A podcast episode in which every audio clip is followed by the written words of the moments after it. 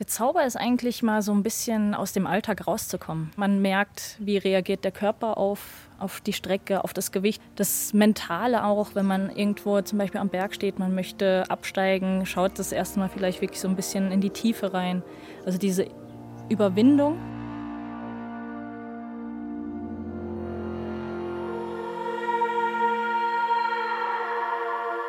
Grüßt euch, wir sind's, die Bergfreundinnen. Ich bin die Toni und mit dabei sind die Kadi. Hallo. Und die Anna. Hallo.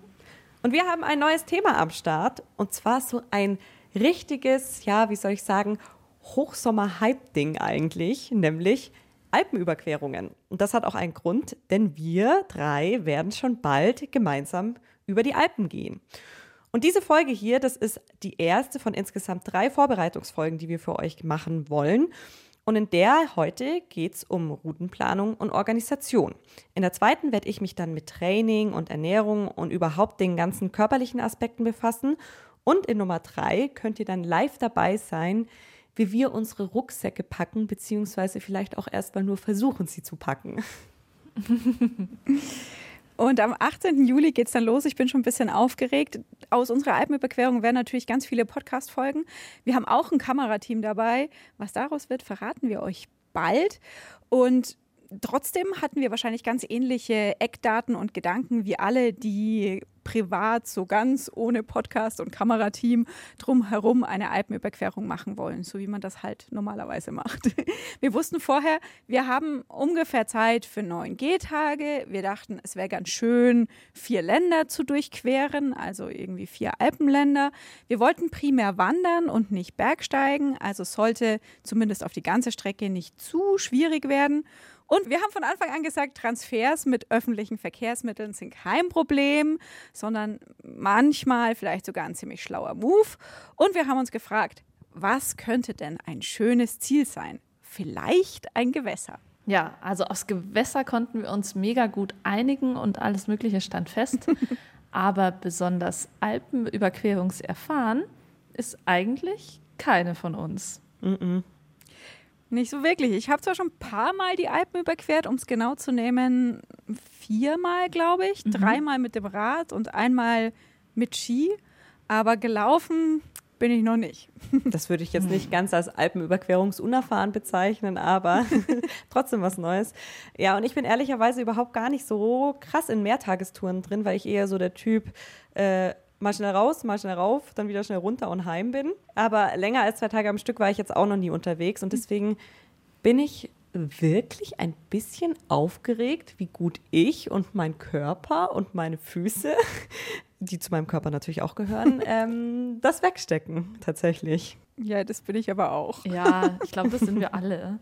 Also mich hätte ja, ja die Ski durch Überquerung total gereizt. Sowas habe ich noch nie gemacht. Was ich schon gemacht habe, war mal eine kleine Wüstendurchquerung. Ich weiß nicht, ob mir die irgendwas bringt in den Alpen. ähm, ich bin auch mal durch Korsika gegangen. Das ist auch so ein Klassiker, was viele schon gemacht haben, glaube ich. Und in den Alpen war ich auch mal vier Wochen am Stück unterwegs, so durch den südlichen Westalpenbogen. Aber so die klassische Alpenüberquerung, also von der Nordseite der Alpen zur Südseite der Alpen, nope. Aber zum Glück haben wir euch, ihr lieben Hörenden.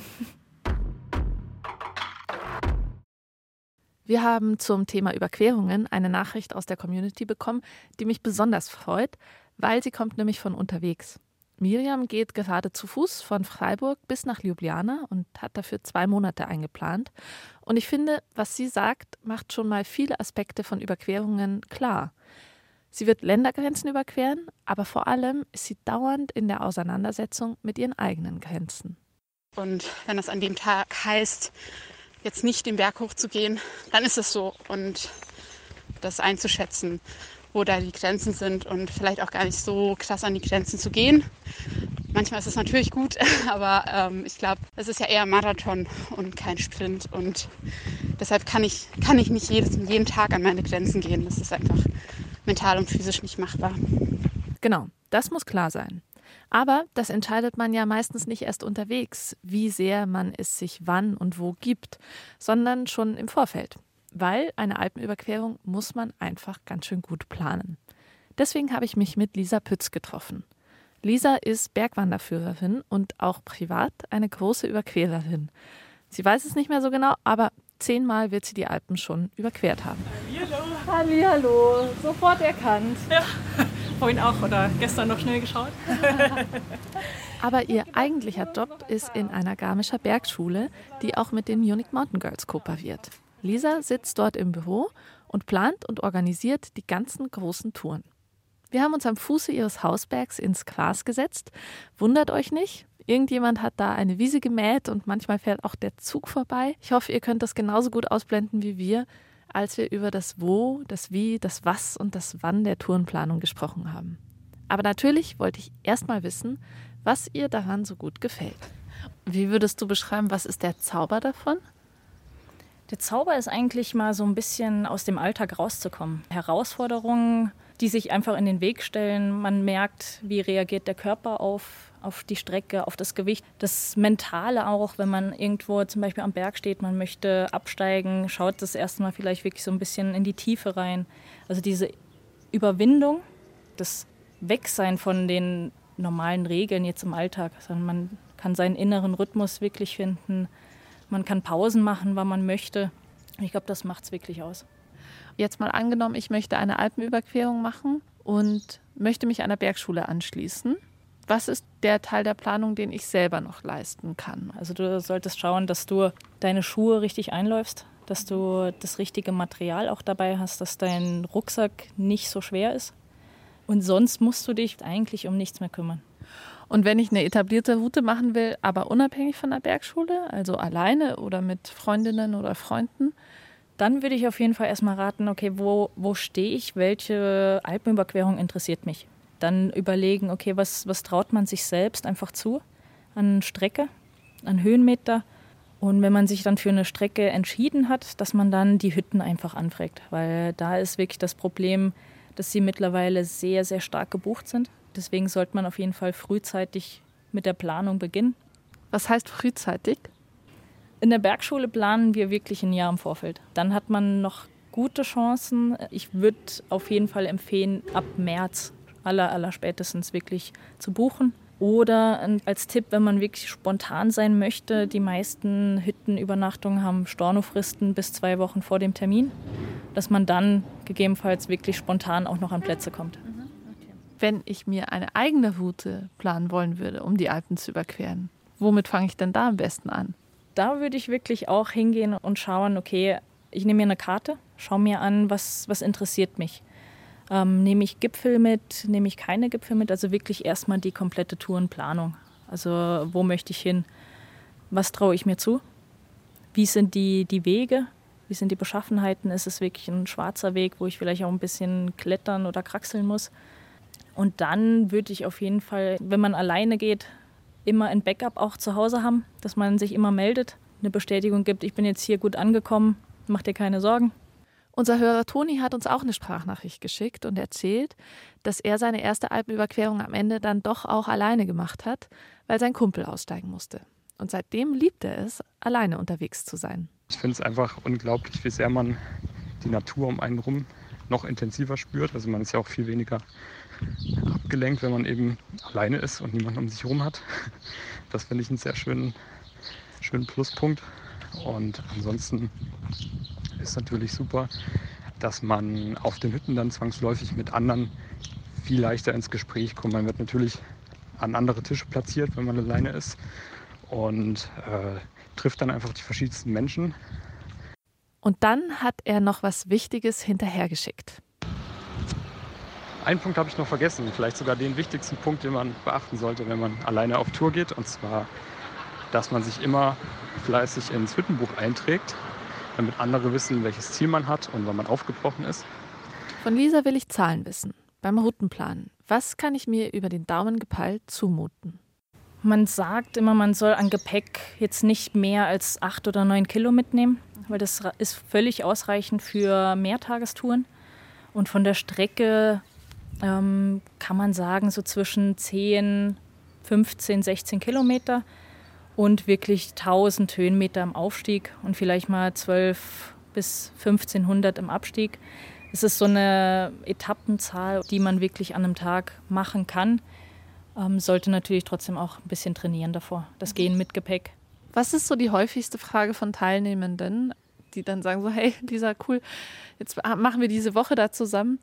Aber eins muss ich noch wissen. Was packe ich? Mhm. Ähm, und das Thema ist, glaube ich, was viele so ein bisschen verunsichert, weil was, was brauche ich für eine sieben Tage Überquerung? Das ist eigentlich auch das Schöne zu sehen, wenn man wenig hat. Man hat zum Beispiel drei T-Shirts mit dabei für eine Woche. Man hat eine kurze Hose, eine lange Hose. Und man merkt sehr schnell, dass es ausreichend ist. Ich habe auf diesem Monat, wo ich unterwegs war, hatte ich zwei Paar Socken dabei, sodass ich immer eins waschen und im Laufe des Tages trocknen konnte und habe aber dann sehr bald das eine Paar irgendwo liegen gelassen. Und habe dann festgestellt, also es war natürlich auch Hochsommer, dass es auch total gut mit einem Paar Socken geht. Und zwar war ich dann einfach immer zu sehr, sehr ausgiebiger Mittagspause gezwungen. Also ich habe sie nicht täglich gewaschen, aber schon immer mal wieder. Also das war für mich so ein, eine schöne Feststellung. Es geht auch so. Ja, und man wird so genügsam. Und das ist was, was man einfach mitnimmt, dass man dann auch manchmal nach Hause kommt und denkt, ich habe hier eigentlich so viel Zeug, was man eigentlich gar nicht braucht. Mhm. Was war das Absurdeste, was du je in einem teilnehmenden Rucksack gesehen hast? Ein Bademantel. also war wirklich ein Teilnehmer, der für Alpenüberquerung einen kompletten Bademantel, so einen schönen dicken Frotte-Bademantel mitgeschleppt hat. Oder mitschleppen wollte. Okay, der kam quasi nicht durch die Prüfung. nee. Damit das weder euch noch uns passiert, behandeln wir in der dritten unserer Vorbereitungsfolgen das Thema Packen. Was muss mit, was muss daheim bleiben und wie packen wir eigentlich richtig? Und zum Thema Schleppen haben wir auch eine Nachricht von der Sandra bekommen, die derzeit eine eigene Route plant und auch was die Orientierung anbelangt, auf ein Problem mit dem Gewicht gestoßen ist ich habe total gerne richtige Karten mit. Und ich habe zwar jetzt über Outdoor Active geplant, aber ich habe unterwegs gerne eine richtige Karte, dass ich auch wirklich, wenn ich mal keinen Empfang habe oder wenn ich doch mal eine Alternativroute laufen muss wegen des Wetters oder was auch immer, dass ich da tatsächlich nachgucken kann.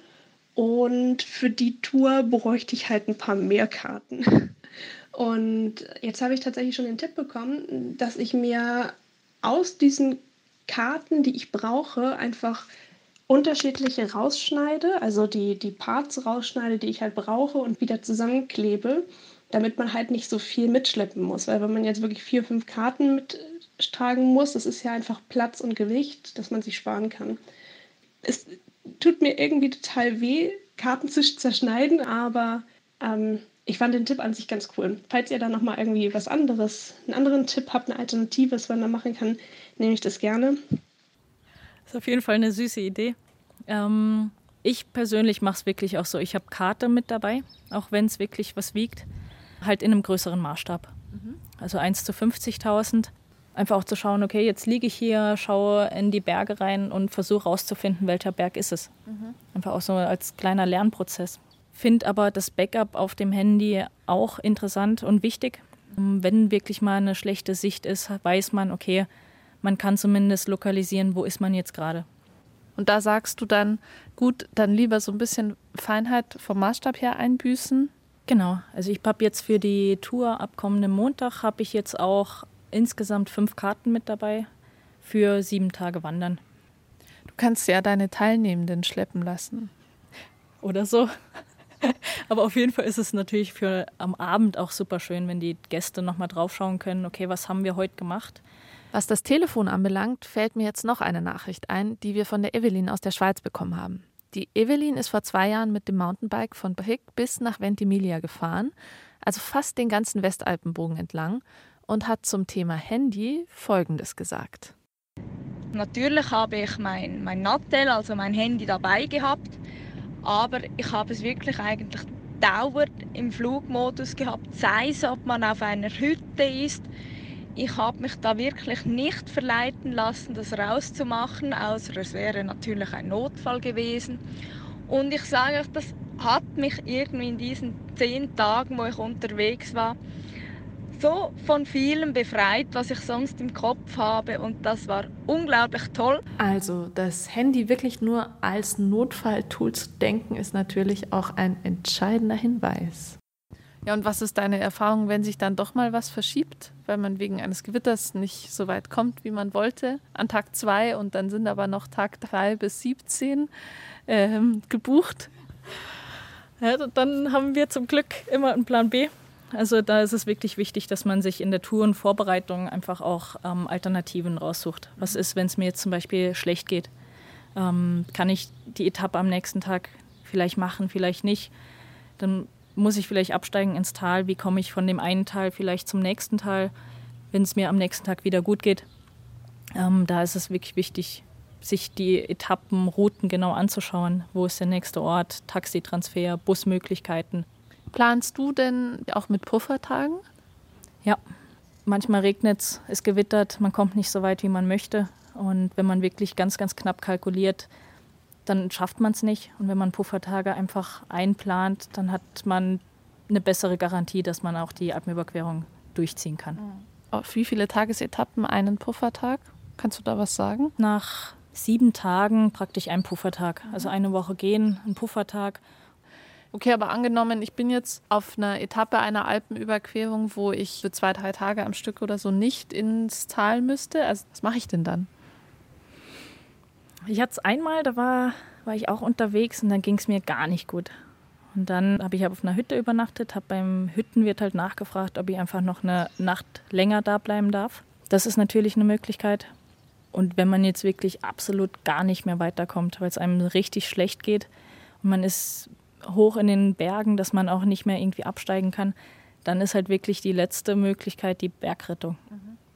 Aber man sollte mit einer guten Tourenplanung und einfach auf das Hören auf den Körper einfach schon vorher merken, okay, also vielleicht gönne ich mir jetzt einfach die Ruhe, also erst gar nicht so weit kommen lassen. Mhm. Muss man auch erstmal lernen, finde ich, ähm, dass man einfach auch flexibel sein muss. Dass es manchmal nicht so läuft, wie man sich plant. Es ist auch okay, einfach woanders abzusteigen. Es ist ein kleines Abenteuer, was man sich dann selbst daraus noch macht. Ich habe gedacht, wir könnten vielleicht zusammen nochmal, das schadet ja nie, die alpinen Gefahren durchgehen. Wofür sollten wir uns wappnen? Genau, jetzt gerade in der Zeit ist ähm, das Thema Steinschlag auf jeden Fall nochmal auch sehr aktuell. Durch den langen Winter und die plötzliche Erwärmung ist der Steinschlag im Moment schon relativ hoch stehe ich jetzt vielleicht gerade vor einem Geröllfeld, ähm, laufe ich unter irgendwelchen spitzen Felsformationen einfach vorbei und dann einfach schauen, dass man da möglichst schnell einfach passiert, dass man nicht stehen bleibt, dass man keine Pause macht in dem Gelände, sondern dass man einfach schaut, okay, wir gehen zügig einfach weiter. Mhm. Okay, aber bei den klassischen Routen würdest du bei keiner sagen, dass man einen Helm mitnehmen sollte? Nee, also ist eigentlich nicht angedacht bei einer Alpenüberquerung. Ich meine, man ist halt nie davor sicher. Und Steinschlag wird die nächste Zeit auch einfach zunehmen. Vielleicht wird es irgendwann Teil von einer Alpenüberquerung. Ich meine, wenn man jetzt privat eine Bergtour macht, die wirklich auch ins hochalpine Gelände hinausgeht, würde ich auf jeden Fall immer empfehlen, Helm mitzunehmen. Okay, und dann noch ein Hochsommerthema Gewitter? Gewitter ist kein Prozess, der jetzt auf einmal schlagartig da ist, sondern man kann anhand von Wolkenformationen einfach schon erkennen, okay, das Wetter schlägt zu, es zieht sich immer mehr zusammen, das Aufbäumen von den Wolken sind schon mal Anzeichen dafür, dass man wirklich schauen sollte, dass man relativ schnell auf eine Hütte kommt, dass man Unterstand findet und das Gewitter einfach abwartet. Wenn es blöd läuft, ja, und es mich doch überrascht und äh, ganz ausgeschlossen ist, dass ich vernünftigerweise bald den nächsten Unterstand oder die nächste Hütte erreichen kann, wie verhalte ich mich?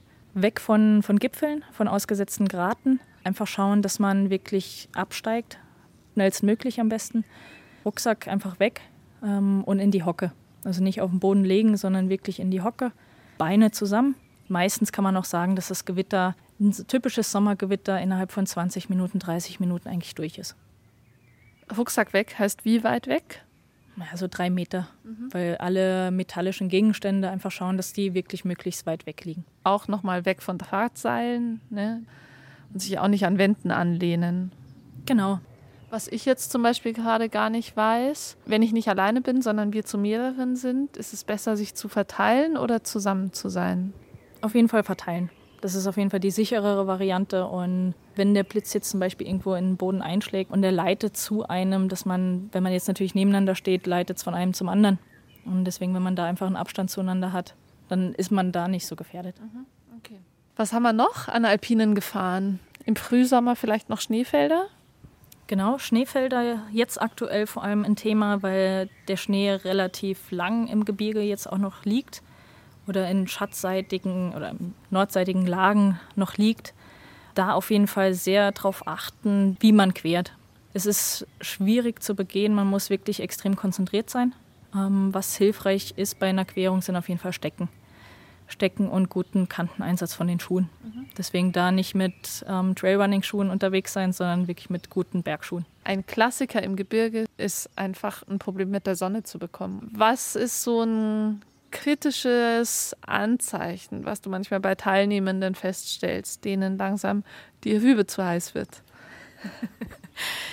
Interessant ist immer, also ob solange die Teilnehmer wirklich noch untereinander reden können und man hört, sie sind hinter einem viel am Reden, weiß man, es passt. Wenn es dann wirklich ruhig wird, dann muss man einfach mal schauen, okay, geht es wirklich allen gut?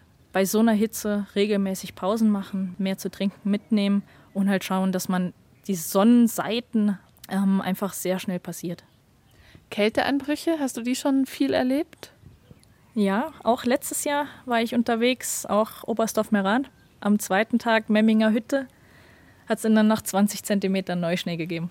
Das war im September aber mit 20 Zentimeter Neuschnee unverspurt, das war schon interessant, weil dann, dann musst du genau das Gelände lesen, musst bestenfalls das Gelände halt auch kennen.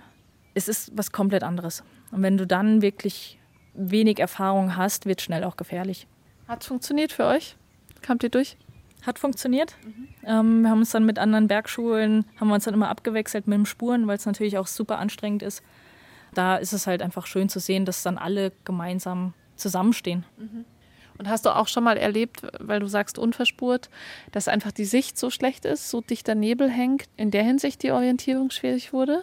Mit Gruppen zum Glück noch nicht. Mhm. Ähm, einmal privat, das war auf einer Hochtour.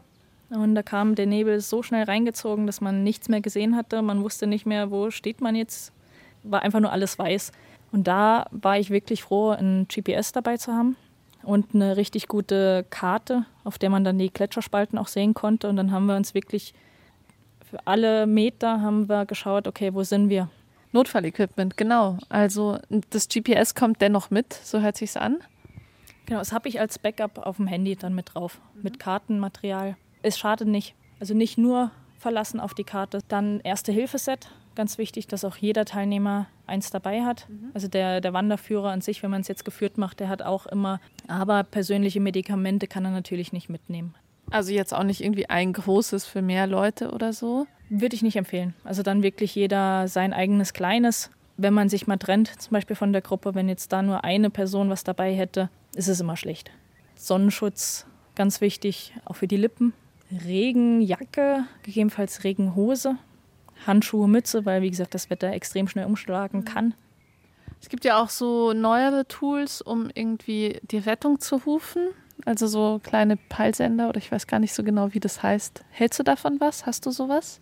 Habe ich nicht. Habe mich auch noch nicht hundertprozentig damit beschäftigt. Man hat natürlich die Problematik im Gebirge, dass man nicht überall Empfang hat.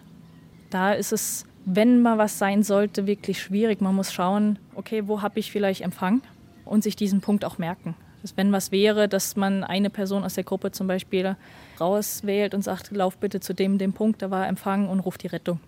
Noch so ein Thema ist Biwaksack. Mhm. Pro Nase einer oder wie schaut es aus? Beim Biwaksack ist es so, da reicht es eigentlich, würde ich sagen, ein bis zwei pro Gruppe. Mhm. Weil da ist die Wahrscheinlichkeit, dass man es wirklich braucht, gering. Also ich habe dann, wenn, in zwei Personen ähm, Biwaksack mit dabei. Und wenn dann wirklich auf einer Hochtour, sage ich, jeder braucht seinen eigenen. Wenn man dann wirklich mal irgendwo Notfall übernachten muss, hat man was. Oder wirklich für den Notfall, wenn was passiert ist, von den Rettungsmöglichkeiten, der Wärmeerhalt einfach der Person kann man mit Biwaksäcken super herstellen. Und was natürlich auch nicht fehlen darf, sind eine Stirnlampe und eine Pfeife. Die Pfeife, die ist oft am Biwaksack oder am Rucksack mit dran. Beides sind Möglichkeiten, auf sich aufmerksam zu machen, wenn mal was wäre. Und wie man auf sich aufmerksam macht, das steht total oft in der Rucksackklappe innen mit drin oder auf dem Erste-Hilfe-Set. Aber weil es nie schadet, die Dinge zu wiederholen, machen wir das hier mal kurz. Das alpine Notsignal sind sechs Signale im Abstand von zehn Sekunden. Also anders gesagt, eine Minute lang alle zehn Sekunden ein Signal. Das kann ein Pfeifen sein, das kann ein Blinken mit der Stirnlampe sein, ein Rufen. Wer dieses Signal abgibt, muss auch auf Antwort horchen oder danach schauen. Die Antwort sind drei Signale im Abstand von 20 Sekunden. Also halb so schnell. Wenn ich diese Antwort gebe, muss ich mich natürlich auch um Rettung kümmern. Wenn ihr irgendwo unterwegs seid und ihr seht einen Hubschrauber, der sich im Suchflug befindet, dann tut man den Menschen im Hubschrauber oft einen Gefallen, indem man mitteilt, mich sucht ihr nicht. Und das geht so, ihr stellt euch hin und formt mit euren beiden Armen den diagonalen Strich eines großen N wie No. Also rechten Arm schräg hoch, linken Arm schräg runter. Wenn ihr aber diejenigen seid, die den Hubschrauber brauchen, dann kommen beide Arme schräg nach oben, wie im Y von Yes. Und Alpenüberquerung seit letztem Jahr, seit 2020. Das ist wahrscheinlich jetzt auch eher die Büro-Lisa, die Planungs-Lisa, die darauf jetzt gleich antwortet. Was hat sich verändert und was ist dein heißer Corona-Tipp? Genau, jetzt, jetzt aktuell ist es wirklich nochmal so, es ändert sich gefühlt jede Woche. Es ist gerade so schnelllebig, dass man wirklich sehr darauf achten muss, wie man plant, was man alles zusätzlich mittragen muss. Weil seit Corona braucht man jetzt auch einen eigenen Schlafsack, den man mitnimmt auf Tour, weil auf den Hütten keine Decken mehr zur Verfügung stehen und der Hüttenschlafsack dann einfach zu kalt wäre. Man braucht in Deutschland, in Österreich Selbsttests, die man mitführen muss, damit man auf den Hütten überhaupt übernachten darf. Okay, aber deine Bilanz ist jetzt nicht so ein, es ist eigentlich zu aufwendig, das kann man lassen und 2022 wieder solche Unternehmungen planen, sondern du sagst, geht schon. Letztes Jahr waren die Alpenüberquerungen so leer, weil viele wirklich, glaube ich, Respekt hatten, okay, was passiert, wie, wie läuft es ab auf den Hütten. Diese Unsicherheit, die ist dieses Jahr schon wieder ein bisschen geringer. Aber ich glaube, dadurch, dass die Kapazitäten auf den Hütten auch um ein Drittel reduziert wurden, ist das Ganze auf der Hütte natürlich auch viel, viel entspannter. Es sind generell dann weniger Leute unterwegs und deswegen, ich kann jedem nur sagen, macht's jetzt. Weil diese, die Ruhe, wirklich wie es letztes Jahr war, ich war einmal unterwegs und habe gedacht, bin ich hier überhaupt richtig? Weil weit und breit keine andere Gruppe, nichts unterwegs war. Mhm. Und es war super interessant. Und das war äh, Oberstdorf-Meran, mhm. was man immer so hört. Es ist so voll, was ich halt wirklich gar nicht bestätigen kann. Was ist dein Kniff, wie du eine etablierte Route so denkst oder so angehst, dass sie besonders und dass sie still und ruhig und gut wird? Ich glaube, das ist einfach generell die Grundeinstellung, mit der man an eine Tour geht. Und sonst als Tipp, ich meine, es gibt bestimmte Zeit, wann die meisten Leute einfach starten. Dann muss man entscheiden, okay, starte ich vielleicht direkt nach dem Frühstück, da ich alles schon gepackt habe, starte ich vor der großen Masse oder lasse ich es langsam angehen, weil ich weiß, ich bin eh schnell, dass ich halt später starte. Ich meine, man darf sich nicht stressen lassen. Dann sind vielleicht mal drei bis fünf Leute hinter einem. Wenn die schneller sein wollen, sollen sie überholen. Also sich da einfach nicht aus der Ruhe bringen lassen. Thema Geld. Hast du so einen pauschalen Tagesbetrag, wo du denkst, sollte man im Gepäck haben? Weil auf vielen Hütten gibt es keine Kartenzahlung. Genau, also da würde ich sagen, also die Hüttenübernachtungen sind natürlich auch preislich immer sehr unterschiedlich. Wenn man zu der Hüttenübernachtung, sage ich nochmal so 30 Euro, 30, 40 Euro Puffer am Tag hat, um dann vielleicht auch mittags irgendwo noch einzukehren, würde ich auf jeden Fall empfehlen. Also so um die 100 Euro am Tag, wenn man die Hüttenübernachtung dann vor Ort noch bezahlen möchte. Okay. Mhm. Wenn ich also zusammenfasse, denke ich mir, es gibt viele Dinge, die sind bei der Planung einer Alpenüberquerung im Grunde nicht anders als bei der Planung einer Tagestour. Als erstes muss ich wissen und herausfinden, was ich eigentlich will und was ich kann. Welche Herausforderung hat das richtige Maß für mich? Was Sicherheit anbelangt, unterscheidet es sich eigentlich auch nicht. Ich muss die jeweiligen Risiken abchecken, Abbruch- und Umkehrmöglichkeiten im Blick haben, ein Erste-Hilfe-Set und einen Biwaksack dabei haben und es muss unbedingt jemand wissen, wo ich bin. Interessant wird es bei der Organisation. Da brauche ich etwas mehr Aufwand und Durchhaltevermögen, einfach weil es so viele Sachen gibt, die sich gegenseitig bedingen. Eine Nacht hier, eine Folgenacht dann dort, Proviant für jenen Tag und hier ausreichend Wasser. In Sachen Gepäck macht es kaum einen Unterschied, ob ich nun drei Tage oder drei Wochen gehe. Nur durchhalten muss man es halt mit dem Gewicht auf dem Rücken. Also kommen wir nochmal zu den Puffertagen. Einer pro Woche ist Lisas Richtwert. Na, dann haben wir es ja richtig gemacht, oder? Mhm. Aber ähm, zum Gewitter habe ich tatsächlich noch eine Frage. Also erstmal ähm, muss ich zugeben und schäme mich ein bisschen dafür, dass ich ganz, ganz viele Dinge noch nicht wusste. Also das war sehr, sehr wichtig für mich jetzt, das alles zu hören. Aber bei der Frage mit den, also bei dem Punkt mit den metallischen Gegenständen habe ich mich gefragt, ist ein Handy auch ein metallischer Gegenstand? Und was soll ich mit meinem Handy machen, wenn ich das in der Hosentasche habe? Also soll ich das dann am besten auch in den Rucksack packen und weit von mir entfernt weglegen? Oder kann ich das in der Hosentasche lassen? Ähm ja, da wird tatsächlich geraten, genauso wie für den Geldbeutel und den Schlüsselbund, der möglicherweise auch im ah. Hosensack drin steckt, das im Rucksack ja, ja. zu verstauen. Und das Handy am besten wohl sogar so in der Mitte der Sachen, wobei ich jetzt behaupten würde, in der brenzligen Situation kommt es wahrscheinlich darauf nicht an, wo genau im Rucksack jetzt das Metall lagert. Hauptsache, mhm. es ist mhm. weg von dir. Deswegen lieber Rucksack weg, wenn du zufällig eine Isomatte dabei hast, dann kannst du dich auf die kauern, weil die isoliert nicht nur vor Kälte, mhm. sondern tatsächlich auch vor Strom. Und ja, das wird so empfohlen. Aber ich würde echt sagen, lieber mal nicht mhm. so weit kommen lassen. Ja, also habe ich nicht vor, aber Gut zu wissen auf jeden Fall alles. ah ja, ja, man kann da noch wahrscheinlich ein paar Folgen drüber reden und auch jetzt ist äh, noch nicht alles gesagt. Zum Beispiel ist noch nicht gesagt, dass wir von Oberstdorf an den Comer See gehen werden. Aber das macht auch nichts, denn ihr werdet hier jeden Tag unserer Tour eine neue Podcast-Folge mhm. finden, in der wir euch alles ganz genau erzählen werden. Mhm. Und über Training Ernährung und Packen reden wir dann in den nächsten zwei Folgen mit euch. Und mir ist eins noch aufgefallen, das hätte jetzt zur Organisation gehört. Nämlich habe ich vergessen, die Lisa zu fragen, wie sie denn dann immer wieder heimkommt von der Südseite der Alpen. Oh, das ist eine ziemlich gute Frage. Habt ihr da zufällig diesen Post neulich in der Munich Mountain Girl Gruppe gesehen von den beiden Frauen, die gefragt ja. haben, ob irgendwer Platz im Auto für sie und ihre Räder von Italien nach München hat? Den habe ich tatsächlich gesehen. Ich habe es auch gesehen. Da habe ich mir schon gedacht, so, ja, ihr seid ja lustig. Vor allem an dem, an dem Tag selber war das. Ja. Aber ich war nicht zufällig am Gardasee. Ich hätte sie ja mitgenommen, so ist ja nicht. ähm, ja, bei mir war das immer so, ähm, als die Frage aufkam, gerade dachte ich mir, wie kam ich denn immer heim? Ja, mit einem ordentlichen Kater, weil man die Überschreitung ja am Vorabend begießen musste. Aber natürlich war gemeint, wie, also mit welchem Verkehrsmittel. Und bei mir war es ganz unterschiedlich. Also entweder Zug ist eigentlich echt eine super Option aus total mhm. vielen Destinationen, finde ich. Oder mal auch abgeholt vom Boyfriend meiner Begleitung, was auch schön ist. Ähm, was war das andere Mal? Ach, das andere Mal war das Bus. Also Zug und Bus, finde ich, eignet sich dafür schon super. Ja, auch dann, wenn man ein Fahrrad dabei hat? Geht tatsächlich auch ganz gut. Also du musst es natürlich vorher anmelden, zum Beispiel ähm, bei dieser einen Marke mit den grünen Bussen, ähm, die nehmen auch Fahrräder mit. ja, egal wie man heimkommt, ich glaube, das ist dann auf der Heimfahrt auch einfach nochmal so schön zu sehen, wie weit man aus eigener Kraft gekommen ist. Ja, das, das finde ich tatsächlich. Das muss ich jetzt leider, mhm. eigentlich wäre es schon vorbei, aber ich muss doch sagen, dass ich das auch so sehe wie du, Anna. Das ist mhm. eigentlich das Geilste beim Heimfahren, aus dem Fenster zu schauen und sich zu denken, boah, krass, krass, krass. Jetzt fahren wir immer noch, krass. allein auf dieses Gefühl freue ich mich jetzt schon so sehr. Ja, ich auch.